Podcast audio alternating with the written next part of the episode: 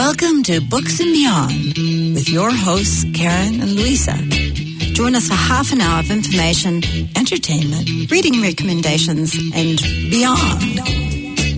Brought to you by Auckland Libraries. I know this girl, and she works in a library. Yeah, standing there. Nau mai haere mai kia ora and welcome to Books and Beyond.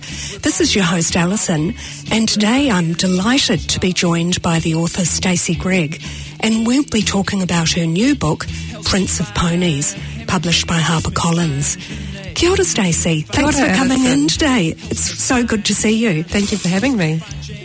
This is great. And look, congratulations on the release of the book. I've got it in my hand at the moment. It's just beautiful.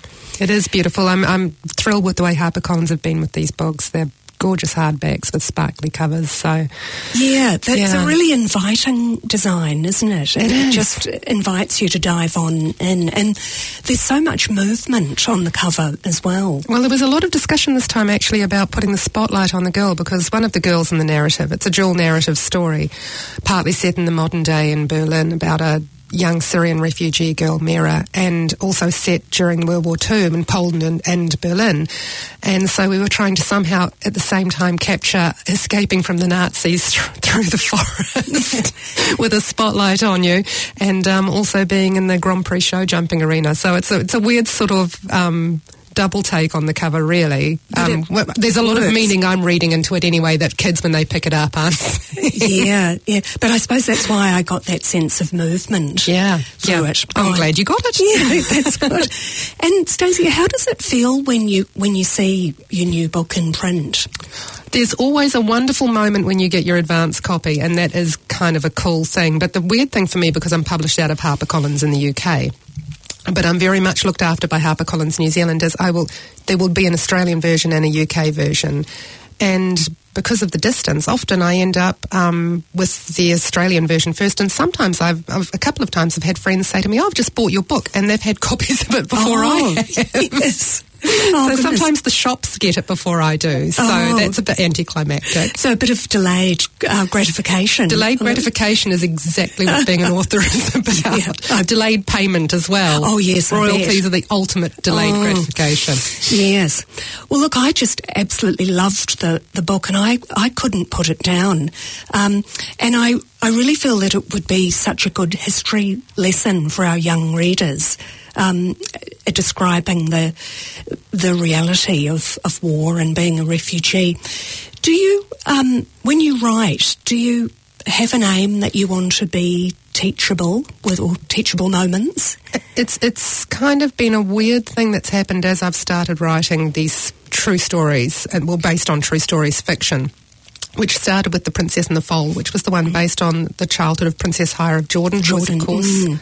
The daughter of King Hussein of Jordan, and what she went through when she was um, grief stricken after the death of her mother when she was three years old. Queen Alia was killed in a helicopter crash. That's Princess right. Haya was devastated, and at the age of six, her father, the king, realised that the way to bring his daughter back to life to um, was to give her another living soul that had suffered as much as she had, and he gifted her a foal from his royal stables, whose mother had died in childbirth.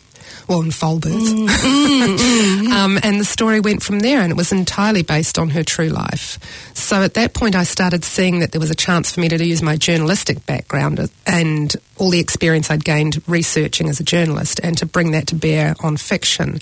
So it became a real. Um, a, wa a platform for me in, in the way I worked to do that. And in the process, what I found is there was so much history I didn't know. And for me, the great joy of doing the books is that I'm learning stuff, that I'm discovering how Spain was during the Inquisition or how the Black Plague actually worked, you know, and, and, and talking to wonderful people like for, I think for, um, for that particular book, for the Island of Lost Horses, I had tracked down a guy in the States who was the world expert on the Black Plague and he'd written six books on the plague and they were the authoritative texts. And him and I spent a lot of time talking about how I was going to kill a character with the plague, but she needed to be in a certain part of Italy, uh, of Spain, sorry, and she was in Seville, but I knew that, that actually it had, had to travel down somehow from Madrid and we talked about how the flea would, you know, would it survive rolled up in carpet and, you know, would it be bu- bubonic because there were other types of plague that he thought might be better, but bubonic was the most dramatic. And so you start having these conversations that are like real minutiae of history, um, stuff that most people don't bother with. No. Um, and that I wouldn't know myself if I didn't have to research these books. And for me, um, working on the new one, Prince of Ponies, which of course is set in Poland and Berlin during World War II, I mean, I was frequently moved to tears and devastated by, you know, the research content. And then it's a matter of filtering through that and figuring out what's the true story I'm telling here, but how much do I give to the readers? Because I'm bearing in mind that these are 8 to 12 year old kids and they, they can handle history and they can handle drama and they can handle trauma. But sometimes you need to see it out of the corner of your eye rather than confronting it straight on. And, and that's the way, for instance, I think when Sophia's parents are, are killed by the SS, um, probably about a third of the way into the book, maybe a bit earlier than that. And th- she almost sees their deaths, but they happen off page. And that's, that's the way I kind of often will handle things. And often I will be consulting quite heavily with my editor as to just how much we give them, how far we push it. Because, I, I, you know, you want them to understand the seriousness of the true facts behind the Yeah. story, but you don't want to be traumatizing them in a way that they're not still uplifted and carried by the narrative. Mm, mm. Yes, it's quite a fine balance, isn't it?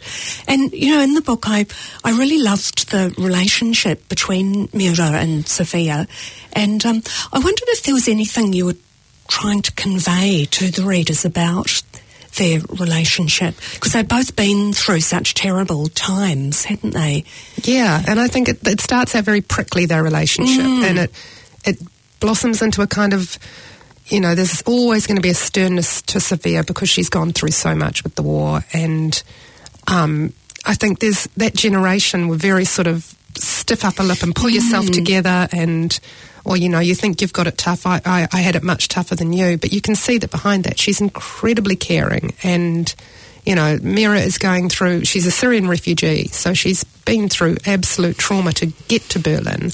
But then once she's in Berlin, the trauma hasn't kind of ended. No, because she doesn't get treated that well, does she? In the you know those sort of upmarket cafes and Yes, um, she, her mother takes her out of um, the Sonnenallee, which is the Arab district of Berlin, where the refugees tend to congregate, and that's where they're often housed when they arrive. And she gets taken to another neighbourhood um, on the edge of the Grunewald, and it's it's called Roseneck, and it's very fancy. Um, and so it was great for me when I was in Berlin researching it because I was kind of hanging out. I was staying in the Sonnenallee and then going during the day to the Grunewald and hanging out in that sort of chic cafe hmm. district where there really there's in the story there's a cafe where everyone takes their dogs. Dog- and it's a dog cafe, and that cafe really exists. Wow. And everyone you know takes their hmm. schnauzers and their hmm. dachshunds there. And so she, but she's in this world where she's obviously at a posh school or at least a very upper middle class German school, and she's a Syrian refugee and she's not treated very well. She's bullied by the, the other kids at the school. And um, that was the for me those were the hardest parts to write because um, I think bullying is, is quite a it's quite a weird thing to write as an author. You don't want to actually create a cycle of abuse th- through what you're writing. You want to, but you, at the same time, you want to highlight, um, wh- you know, how how utterly terrifying and horrible it is for her. And what I ended up drawing from for the bullying scenes actually was that dreadful UK opinion columnist Katie Hopkins. oh, So it's just mm, like, you know, mm, mm. the human equivalent of gum on your shoe, really. And she had. Um, she had written disgusting things about refugees and referred to them frequently as cockroaches. oh yeah, that's right. And yes. so that's what the girls in my story that that's the nickname for Mira at school. is She's cockroach. And to me, I just thought that That's every time I wrote it, I was horrified by what I was writing. Yes. Um, and the, the the fact that she's got to kind of rise above th- the pettiness of, Yes. of, of kids who probably really don't understand. But also do understand what Yeah, they're doing, you know, and I think that's the horribleness of that age. Is Yes, and that if you're other, the otherness, Yes, isn't it? just Othered. otherness. And I think Yes. Sophia, who's been through what she would consider to be a lot more than that, um, by the end of it, she starts to see that for Mira, that's just as much of a horror as it was, you know, being human trafficked out of Syria. Mm, mm. Oh, it's. Oh, this is all making it sound very Yes. heavy, but I swear when kids read this, this is really just, it's like all my books. They're just big epic adventures. Yes. horses. Oh, yes. And you just get, you know, it's like riding through, you ride the wave through the book. Yeah. yeah. Oh, they're wonderful. So, getting back to riding and, and horses, did you always want to write about horses? Uh, writing about horses kind of came. In, in a way, it was a it was a conscious decision because I had been a horsey girl when I was young, and I had mm. loved horse books. They were mm. I adored Walter Farley's Black Stallion books. Oh. And actually, when I met Princess Haya, this was the thing that bonded us. We both started talking about how much we'd loved the Black Stallion. And of course, mm-hmm. she loved it because she was Bedouin and she'd grown up in the desert in a very similar fashion to the Black Stallion books. I loved it because it was so exotic and foreign Yes. to me. And I also love the Jill books by Ruby Ferguson. Oh. They were just so. She was one of those first writers that broke down the fourth wall, and she ta- almost talked directly to the reader. And she was very dry and very laconic. And um, the real Ruby Ferguson, the author, had been incredibly rivalrous with Enid Blyton and had loathed her. Oh. And I, shouldn't too laugh. loathe Enid, Yes, Enid yeah. Blyton. I find them very saccharine and cloying, and I know mm. people Oh, have no. favourites, but I Yes. just always thought they were so twee. And when I found out in retrospect as an adult that Ruby Ferguson had, had hated was the anti Blyton, Yes. I thought no wonder I gravitated Oh, to yes. these books. She Yes. was she was so me. So you go, girl. Yeah. Yeah. yeah. So I loved horse books, and I had ponies growing up, not in a fancy pants way, in a very sort of, you know, we went to Narrow Hair Pony Club, which was a very good Mm. pony club. Um, back in the day, and you know the Waikato was a great place to Mm. have horses, but horses were a more egalitarian experience With back that- then, yeah. I think, than they yes. are now. They're a bit out of reach for a lot of people now, aren't they? Certainly, when I ponied up and got my daughter a, a horse, Mm. um, it was a, it was a different experience. It was the the horses were all the bloodlines were much more sort of sought after, and you were you were really thinking about whether the pony was purpose built for what you were buying it for. They're, they're worth more money now. That's what I was Mm. Yes, trying to yes. say. My pony was like you know five hundred bucks and Yes. and just refused every jump sort of thing. You know, like The, the pony you don't want. Uh, my Mm, Yeah. first pony was cool, but my second one was a bit of a tart. It's a, it's a bit like dogs in a way, isn't it? That, so now they've all got sort of Yes, you ex- know, it's exactly like retro that. Doodle. Yeah, we all just had something. mutts back Yes, in the day. Now right. everyone's got fancy things, Yes, and you can't stop progress. yes, that, that's right. Um, well, I was talking um, earlier about how you just sort of ride that wave through your, your books, and that's why I love them. Um, you really, I found that you really get drawn into the, the narrative right from the first page. Um, you, you get grabbed by the story, um, and I certainly couldn't put this one down. Oh, Um, cool. Thank you. Yeah, so I guess that's that's great for young readers, isn't it? Um, but I was going to ask you, is that a special technique of writing? Do you think, without giving away too many secrets? I, I, I I think cliffhangers and chapter endings, the way, where the kid just wants to keep going, are definitely they're kind of a learned skill as you go on. And I feel like I, I learnt on the job. Like by about book three or four in the Pony Club Secret series, I'd figured out how to write them. oh, okay, Um, yes. but I also think if you if you pick up books that you often loved as a kid and you read them now, I uh, sometimes they still hold up, but mm. often you go, "Oh my god, this is so slow." Mm. You know, horsey books back then would take them an entire chapter to feed them an apple, mm. and you would suck that up as a kid. yes, we still love them. yeah, you We- still loved them, and the pace of them was quite different in those days. Whereas now, it's a little bit more like if you look at action movies now, you're straight into blowing up the building in like the opening sequence. you're not waiting was- for that. No, that's right. That's um, instant gratification. Instant it? gratification Yes, generation. Look, if you don't the keep them idea. moving from chapter to chapter, they're going to go and read tweets or something. Yes, that, yeah, no, good point. And do you think I'm? I had wondered that if if you've been a journalist or you, you're a journalist as well, whether that helps a bit with that sort of really clear, clean narrative for kids, or Ah. or, or is it a separate art? I think it's a very separate art. And um, I'm, when I was a journalist back in, in the day, and I'd, I'd been on More Magazine and Sunday Star Times and Fashion Quarterly and various other titles, and I had never considered that I could write fiction. I didn't think I had the imagination for it. I really didn't. Um, you know, and I'd done lots of creative writing when I was a kid, but I also didn't think it was a proper job. So I think w- what shifted was once I started doing it. It's it's really a match fitness thing. It, it- your brain, ex- the more your brain does it, the more it comes naturally to you, and the more ah, yes. you think, okay, it's just telling a story, and I do know how to tell a story because that is what I did as a feature writer. I told Oh, yes. a story, and the only difference here is that. I'm making some of it up in my head, whereas mm, when I was a mm. journalist, that wasn't Yes. allowed. they told you off for that. Unless it was fake news, I guess. Unless it was fake news.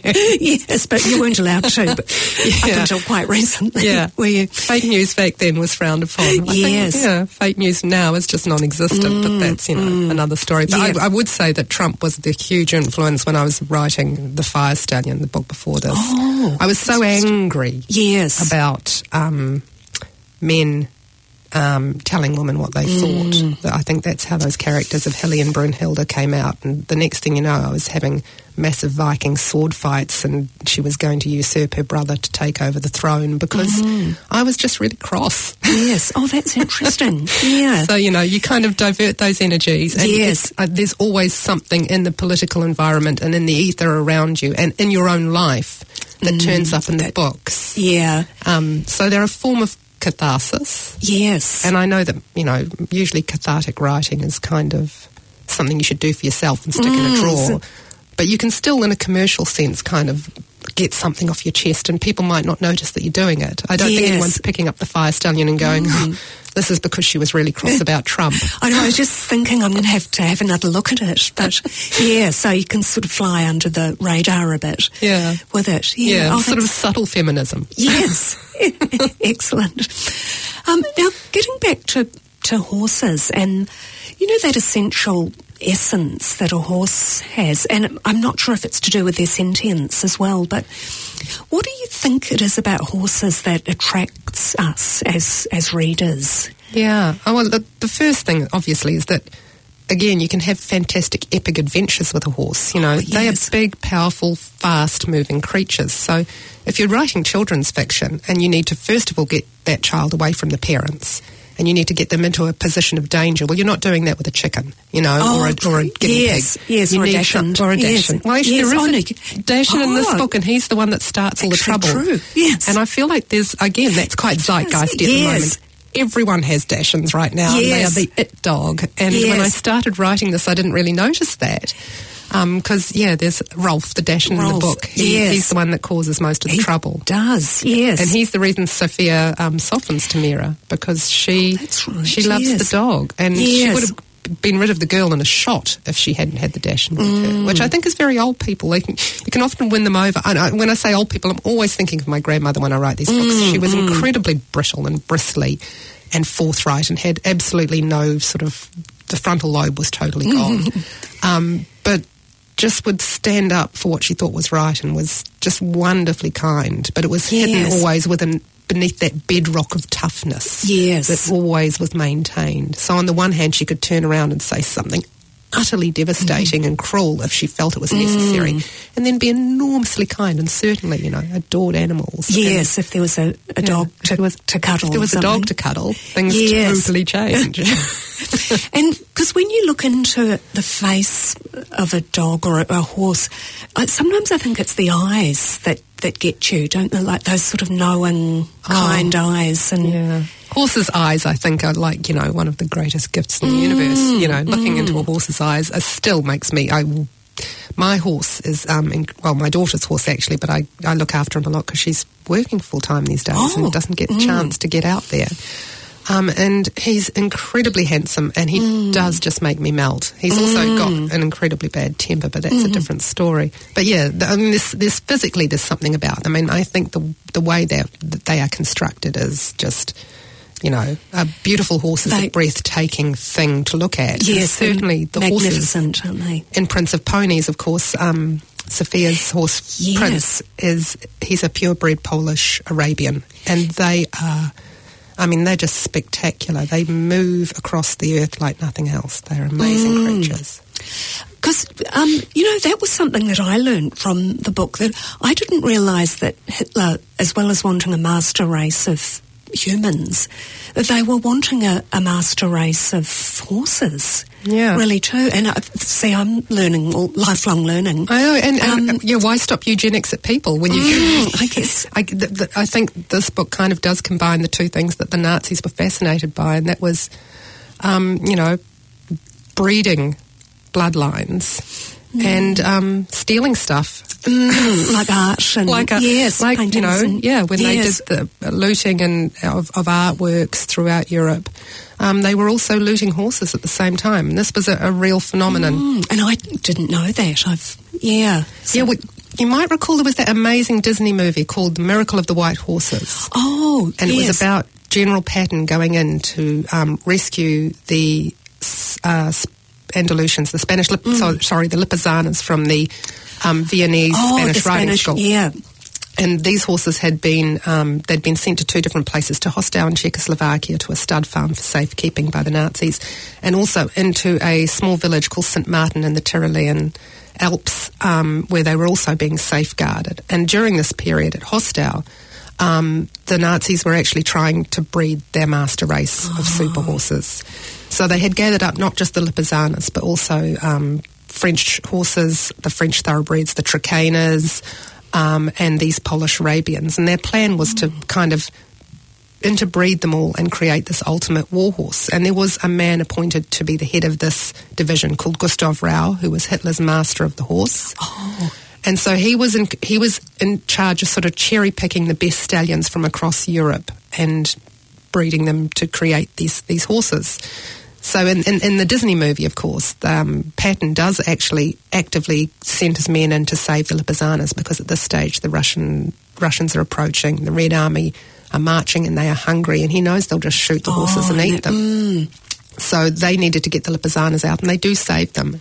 And Alois Podhajsky, who was in charge of the, the Vien, Viennese riding school, um, he got his horses back. But a lot of the other horses were, um, eventually, they were just considered to be the spoils of war, and the Americans um, auctioned them off and sent them back to the States. Oh, and did they end up on farm or Yeah, like herding? So these incredible um, purebred Polish Arabian stallions with impeccable bloodlines ended up being like cow horses in the Midwest Um, because they didn't try to repatriate them, which is what they do do in my story. This, this is where the fiction comes in, is that um, you know these horses are they're going to try and get them home again by the end. And more importantly, of course, Sophia is, is she's at Janów Podlaski, which is the Polish Arabian stud where she will be for, for a good deal of the story.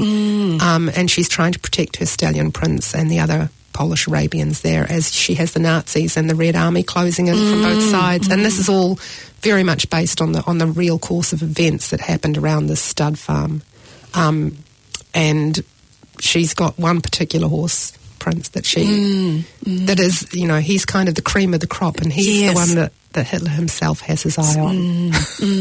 Oh, it's so it's so exciting. Um, eh, yeah, and the suspense in it as well.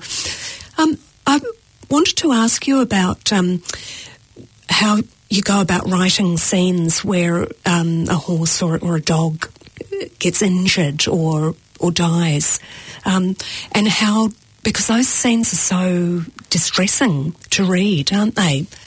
We have this thing about animals. Yeah, absolutely. And there, there are a couple of pivotal moments where um, I was thinking about how far to take it. Um, that, I mean, there is a pivotal moment for Sophia where, her- where her parents are killed. Um, and it kind of happens off page, but it happens very near off page. Um, and but I felt in a way that, that the reader could take that more easily than if Olaf, her dog, mm, mm. Um, didn't pull through. Yeah, so- I'm like that. I would have. It would have broken me. yeah, yeah. yeah. And it probably would have broken me to write it. So that's mm. probably my barometer is the point when I go, I just couldn't do this. I can't go through it myself. And I'm quite affected by what I put on the page. I mean, I'm, I'm, yeah, I'm a bit of a drama queen, quite overly emotional. So as I'm writing, you know, I'll frequently be moved to tears by what's happening to the characters. Yes. Um, and I certainly, you know, I, it's it's not been beyond me to to kill a horse um, and for the sake of the story because I think you need to have casualties for things to matter. And and death is you know there's never a book of mine that doesn't have death in it because Mm. death is the the pivotal thing that happens to us that affects change, especially for that age group. You know, yes. coming to terms Coming- with the fact. Yes. And at the same time, I think the wonderful thing for kids is that mostly, um, you know, and I speak broadly, it's not true, unfortunately, for all kids, but mostly they, they don't have a full comprehension of um, the finality of death. Mm, So you, you can kind of, in a way, they can they can keep it in a fictional realm more easily Yes. than, you, if you've actually gone through big heartache and and you know major life change yourself because of death and change. Yeah, and that's interesting how you you say that your own feelings are kind of a good measuring stick for you know how far can we can we take this Yeah, with I- your readers. I think the wonderful thing for me about my job is that it's actually now become a sort of prerequisite that part of me maintains being 12 years old. yes, wonderful. So you're in a in a tw- um, Yes. in a twelve year old. Yeah, Yes, and I, I, I'm quite reluctant to leave there. yes, no, fair enough. Yeah, and because they do have that old saying, don't they? Which I, and I subscribe to this as well. That I'll read anything as long as the dog doesn't die in it, and that's my sort of reading range as well. But it's Yes, well, I can assure listeners that the dog in Prince of Ponies does not die. Yes. There, will, will, there may be tears before bedtime, but it won't be because of that. Because um, I wanted to briefly touch on um, the book that you wrote, The Thunderbolt Pony, um, about the Kaikoura earthquakes. And, and I know in that I was so worried about the, the dog and the horse. Oh, and Um, the cat, and Moxie. The cat, yes. Moxie's Moxie's got a few few moments, a few chapters Yes. where we're really on the edge of our seats about what's going to happen Yes. with her. the nine nine lives. Yes. yes, and um, but I felt that um, it was so well done. You, I really got the sense of the effect of, of the earthquakes on the, the population of humans and and animals, and that fear and and anxiety um, that you've written about as well.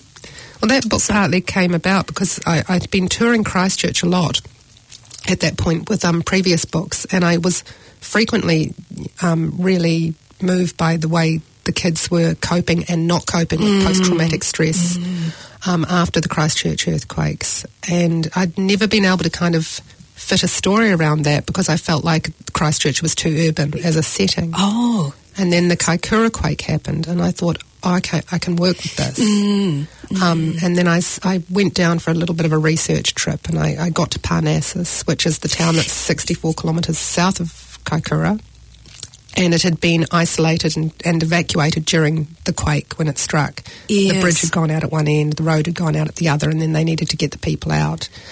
And I'd also been um, thinking about the fact that when the early Christchurch quakes happened and they were evacuating people from their homes, they were forced to leave their pets behind. oh no, Yes, A policy which then changed because Yes. the SPCA pushed for that to change. yes. So it Thank- was, it was um, yeah, it was very much motivated by talking to children and Mm. um, watching the way they were coping with stress and without, and particularly with um, OCD, with Yes. obsessive compulsive Yes. disorder, which the heroine in my story has. has, yeah. I felt that you really did that in a sensitive manner. Um, uh, yeah. well, thank was you. Handled so so well. I could just go on and on. We could talk for longer, but I wanted to give a bit of a shout out to the upcoming um, Celebrate New Zealand Bookshop Day that's um, coming up, and that's over Labour weekend. So I think it's the Saturday, the the twenty sixth. Yes, of it is the 26th, yes. And um, I gather that you're going to be um, in Ponsonby at our Leys Institute Library. Yes. And the um, Dorothy Butler bookshop next door. Because you've always been a supporter of independent bookshops, haven't you? And Hugely, and Helen and Mary who run um, Dorothy Butler are just super cool, and they do an amazing job there. And uh, we, we actually we, we launched um, Mini Whinny Happy Birthday to Me, my picture book with Ruth Paul, there in the park with miniature ponies. Um, oh, how fabulous! that was last year. So, Yes. yeah, and the new Mini Yeah. Whinny has just come out, so that's oh, really cool. So- Right, yes. Oh, I'm looking forward forward to that. Yeah, well, that's going to be a, a great day. It is Uh, going to be a great day. I'm looking forward to it. Yes, me too. Oh well, look. Um, thank you so much for coming in today, Stacy. It's just been wonderful talking to you. Um, really, really appreciate it. So we've been talking to Stacy Gregg about her fabulous new book. Prince of Ponies, uh, published by HarperCollins. Um, it's just been great, great talking to you today. So, listeners, thanks for tuning in, and um, until next time, happy reading. Um,